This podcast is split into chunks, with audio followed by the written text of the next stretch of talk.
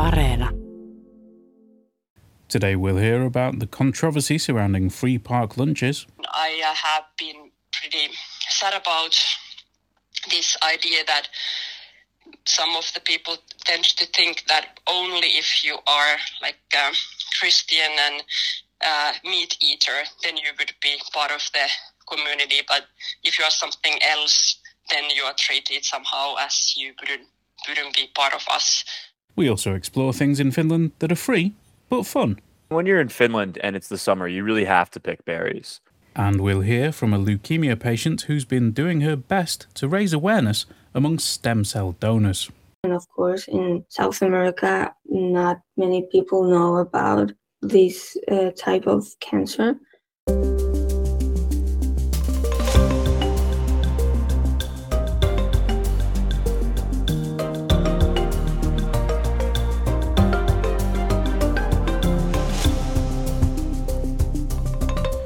I'm Egan Richardson. I'm Zena Iovino. And this is All Points North, the podcast that keeps staring at the ornate entryway at the House of the Estates, where talks to form the new government have been ongoing for more than two months. It's been it's been a wild ride, and uh, yeah, those streams are going on uh, as we speak, but they could be coming to a close. But we also have big issues of life and death in this week's show, along with some top tips for saving money during the summer. But first, we are going to tackle the week's biggest news. You mean if it happens at the time of recording? We're still unsure, really, because the government formation talks were expected to finish this week, but they've dragged on and on, and now things may be announced on Friday, which is tomorrow. So by the time you listen to this, there could be a new government, or there might not. But we have been staring at locked doors and streams of politicians trooping into and out of meeting rooms for long enough now and we hope we're getting to the end of the tunnel. But we don't have that light yet. We don't know what's in the government program. Big questions remain unanswered, but there are a few things we can say with a degree of certainty. So there have been a few arguments during these talks, it must be said. We've talked about a few on the podcast. Um, but let's start with areas of agreement. The four parties here are the Christian Democrats, the National Coalition, the Finns Party, and the Swedish People's Party. They all want to cut state spending. So we're expecting anywhere between 4 and 6 billion euros of austerity measures. These are a combination of spending cuts, tax increases, and gains in employment measures. But the point is to try and boost the public finances. And of course, the four parties seem fairly happy to change some rules in the labor market. Will collective bargaining agreements apply to every company in a sector? And will trade union membership contributions be tax deductible? We'll find out soon enough. So, those moves could prompt a lot of opposition, uh, and there are lots of questions about whether they will work in principle. But we know that the government will be looking at changing housing benefit and income related unemployment benefit, to name two policies that seem to be settled, judging on the leaks coming from the House of the Estates. The National Coalition Party has promised not to cut education spending or defense spending. We'll see how that pans out. And in health and social care, there is a bit of a grey area. The devil will be in the detail. There's been talk about slowing the rate at which spending grows rather than cutting it, but that still could see painful decisions for health and social care providers. Um, but we don't have that detail yet. But the Swedish People's Party has publicly noted it wants to be in the government to protect smaller hospitals in Swedish speaking areas. So we can maybe assume those will be shielded from the worst of the financial difficulties. And then there's the areas of disagreement. There are quite a few deep differences between the Swedish People's Party and the Finns Party, especially, and the biggest ones are in the areas of climate and immigration. The Finns party wanted harsher tightening of immigration rules, while the Swedish People's Party has been pro immigration. We've seen negotiators walk out from both of these parties after disappointment in the compromises made. And of course, we know some SPP members are just appalled at the idea of going into coalition with the Finns party anyway, regardless of the policies that are agreed. Um, we've spoken to some of those people, and we will have more on that story in the coming weeks. Um, but let's see how this process pans out and what we have to expect over the next four years. So maybe we should see what else has been in the news this week. Finland is participating in what's been called the largest ever military exercise in NATO history. It involves 250 aircraft and 10,000 military personnel from 25 different countries. Police investigating the death of a four year old child in Joensuu suspect his mother and stepfather of murder. The child was found dead with burn injuries and extensive bruising. Tytti Yli-Viikari, the former Auditor General of the National Audit Office, has received a suspended prison sentence for embezzlement and abuse of office. Finnish forest products firm Stora Enso has announced further restructuring plans that will result in layoffs of more than 1,100 employees in four countries. Amnesty International says Finland has failed to stem rising inequality in healthcare. Poor public sector services, especially in dentistry and gynecology, are to blame. Unions in the social and daycare sectors reached an agreement with employers that will see workers get pay rises totaling some 13% over the next two years. A wave of strikes was called off in the wake of the deal. Finland's wolf population is growing. The population has increased by around 10% per year since 2017, according to the Natural Resources Institute Finland. In more wildlife news, the island of Utö, located about 90 kilometers southwest of the city of Turku, received an unexpected visitor this week when an elk swam onto its shore. This summer may see unprecedented levels of blue green algae in Finnish waters. That's according to forecasts by the Finnish Environment Institute, Syke. An international study has found that people in Finland value the news provided by publicly funded outlets more than in any of the other 46 countries in the survey. And I should mention that Yle is one of those publicly funded outlets. Finland is the land of festivals, and if that's your thing, we have just the guide for you. 10 of the country's biggest music festivals are listed and explained on our website. Finland's Eurovision star Käärijä will be living rent free for at least one year after his home city of Vantaa recognized his achievements. He was also given a Vantaa medal for his efforts in finishing second at the singing competition. The last time we had a chat on the show about the city of Vantaa commemorating their favorite rapper, you revealed that you've not been to another Vantaa highlight, and that's Martinlaakso's Mika Häkkinen Square in honor of Finland's famous Formula One driver. Is that rectified now? That, no, it really is. I mean, the, Vantaa's a big place. There are lots of nice places to visit. Um, a square next to a, a school in Martinlaakso is not it's not high on my list. I mean, I'm sure it's lovely. I, I might go there one day, but yeah, if you've been there, do send us a picture. Let us know what it's like. Is it among your favourite squares? But uh, but yeah, um, maybe the audience can help us on that. Would you like a weekly summary of the top stories from Finland sent straight to your inbox? Just sign up for our weekly newsletter. Go to yle.fi slash news and look for the newsletter tab at the top of the page. That's yle.fi slash news. Have you put together a holiday budget this summer, Egan? Of course, I have, and it's not that extensive, obviously, uh, given the salaries that we're on here at Yle. Um, I do remember that we reported that people in Finland spend about 65 euros a day when they're on holiday. Um, that doesn't sound like a lot to me. Um, I mean, if you if you're on holiday, that's a, a reasonable budget. Um, Statistics Finland said that Finns last year budgeted around a thousand euros for summer holidays, but I suspect the cost of living crunch may be encouraging people to trim that a little bit this year.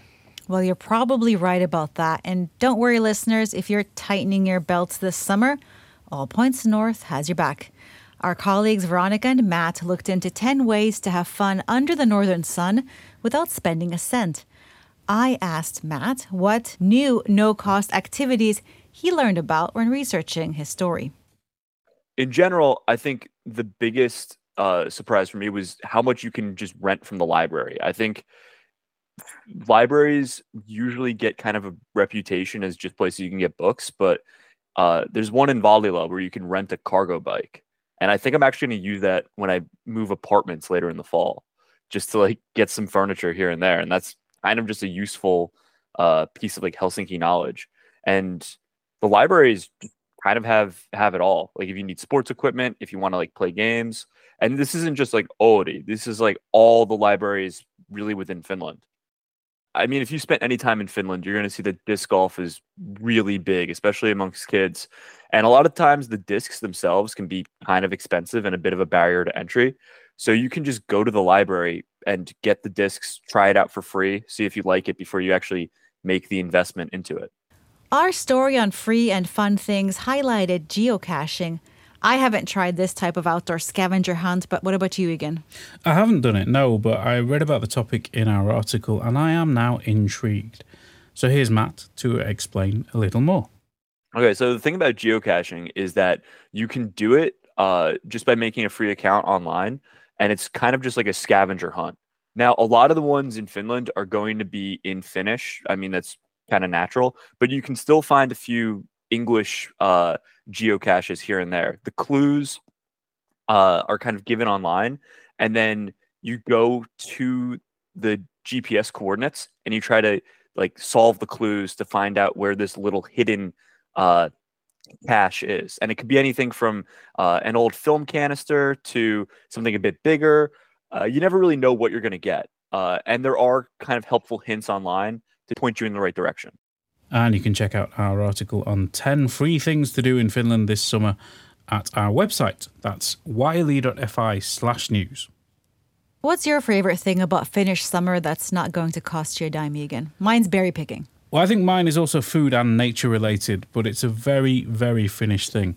Is those little cooking spots, the, the little huts or shelters that you find all over Finnish forests and trails where there's free wood and an axe and you can start a fire, or usually there's a fire already there, and cook your food on it. Like usually it's sausages or something simple, but um, it's a really nice thing to do just to warm up if it's the winter.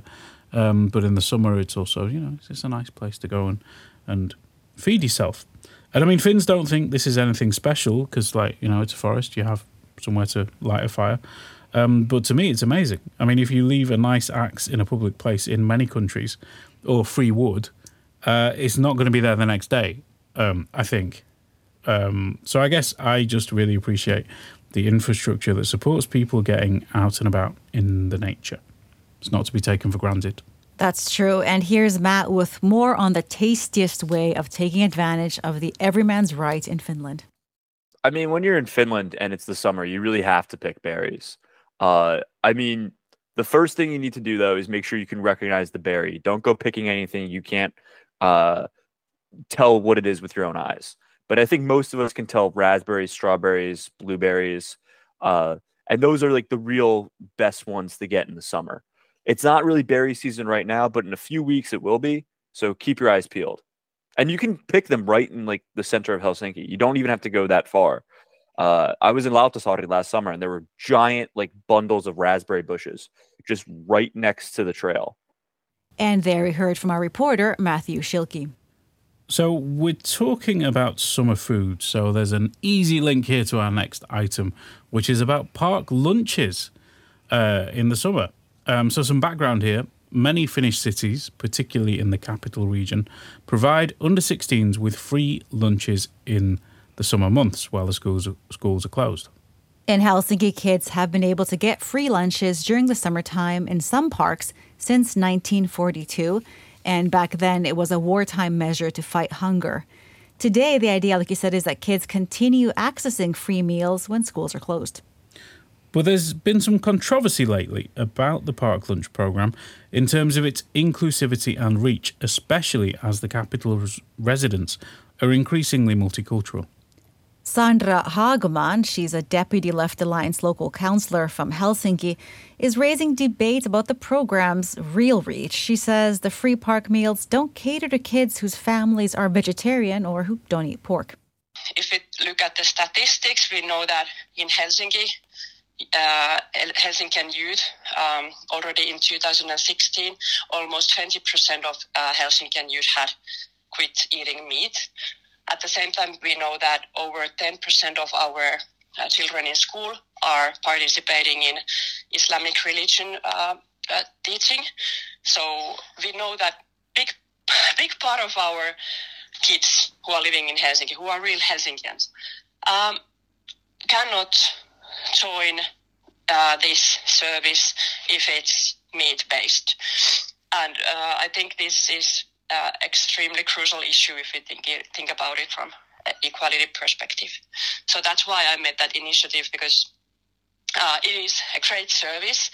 It's not only the food, but it's also like all other activities that are taking place in those uh, children's playgrounds.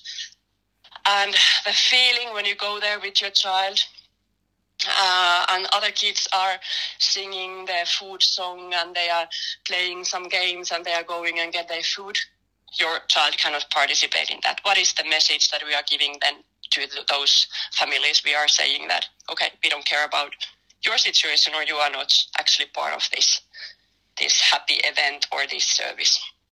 Now sandra also said that to make things as simple as possible transitioning to an all vegan lunch menu could work I've seen these summer lunches in action over the years, and it pains me to see some kids skipping lunch because there's no vegetarian option. It's it's a, a real issue. Uh, speaking as a vegetarian myself, uh, it, it's always painful to see. But um, Sandra put forward an initiative in the Helsinki City Council last year, urging the capital's lunch programs to include more vegetarian meals in their menus.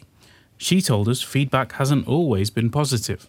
I'm always quite shocked how afraid people are about uh, veg- vegetables, like mm-hmm. how dangerous they can be uh, for people in their opinion. So, um, and also in that discussion, I uh, have been pretty sad about this idea that some of the people tend to think that only if you are like um, Christian and uh, meat eater, then you would be part of the community. But if you are something else, then you are treated somehow as you wouldn't, wouldn't be part of us. And that was Matt Schilke talking to Sandra Hagman, a vice councillor in Helsinki who's also on the city's audit committee.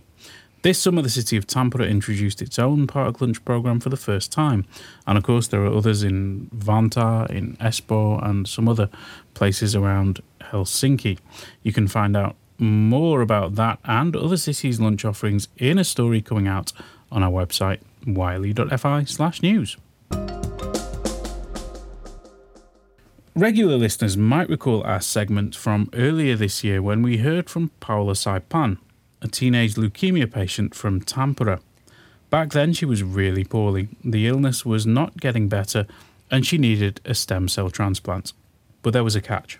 The thing is, Paula has an unusual genetic makeup as her parents are from Chile and Ecuador. And stem cell donors need to be as close as possible, genetically speaking, to the patient. The register in Finland has a shortage of people with a mixed or diverse genetic backgrounds, and even international registers don't have as many as they'd like. So back then, we explained the process for signing up as a donor because we reckoned a lot of our audience might have an unusual genetic background, and that might help patients here and elsewhere. But a match was found, and Paula had the procedure, and she's now doing a lot better. I've been following her on Instagram where she posts videos and content about her life, and there's been a lot of hospital in there. And this is not the best time Paula has had. She's been very sick, and you might think the last thing she'd want to do is lark about for a social media video. But she says it's absolutely necessary because the more people who hear about her case, the more people might register as stem cell donors, and the greater the chance of getting a match for other patients. I spoke to her this week and I asked her what it's been like to document so much of this difficult chapter of her life. I didn't want to make videos, and my mom didn't want to make videos about our life. But um, when the doctors tell us it was uh, necessary, and of course, in South America, uh, not many people know about uh, this uh, type of cancer. So uh, it was a little. At, at first, it was a little bit like uh, uncomfortable uh, doing videos about our life and how we live. Uh, but uh, it was now it's fun. Now it's fun. We we make fun of. I make fun of myself. Like right now, I'm uh, really like I have a medicine that really makes my face like go really round. And I and I told I, and I tell my mom I look like a hamster or like a big baby. Now this is a very international process as the donor is from Chile, and normally in Finland at least there is no contact between donors and recipients. You don't know who donated to who. But in Chile things are different. There is an annual gala dinner where donors and recipients get to meet up. So Paula is planning to go, and she promised to keep us in the loop with her story. So we will try to let you know how that goes next year. Aha. Uh-huh. Do you think the All Points North budget will stretch to a South American trip? I have my doubts, but we can always ask, and if the answer's no, maybe she'll WhatsApp us. We should remind everyone, of course, that signing up to be a stem cell donor is very easy, and if you're eligible, you can do it in minutes as our colleague Veronica did back in January, in fact. Live on the show, in fact. Um, just go to the Veripalvelu website if you're in Finland and follow the instructions. You can join the conversation too. We want to hear what's on your mind. Just leave us a voice note or text on WhatsApp. Our number is plus 358 44 421 0909. So it's the end of the penultimate show before the summer break. Um, I know we should all be out enjoying the sun and the nice weather, but if we aren't doing that, what do you recommend on Yle Areena? Well, I'm so glad you asked. I'm watching a mini documentary series called Little Scandinavia. It documents the collaboration between a prison in the U.S. state of Pennsylvania and correctional services in several different Nordic countries, but not Finland. Anyway, the question is can Americans shift their focus to rehabilitation from punishment? You know, I don't, I don't want to give any spoilers away, but I'm guessing the answer's going to be no. Um, ah, but I, you should I, watch. I will. I will check that out definitely. Um, I'll have a look. All that's left is to say a big thank you to you, our audience, for listening to and supporting All Points North. And I'd also like to give a big thanks to our audio engineer, Anders Johansson. Bye. Bye.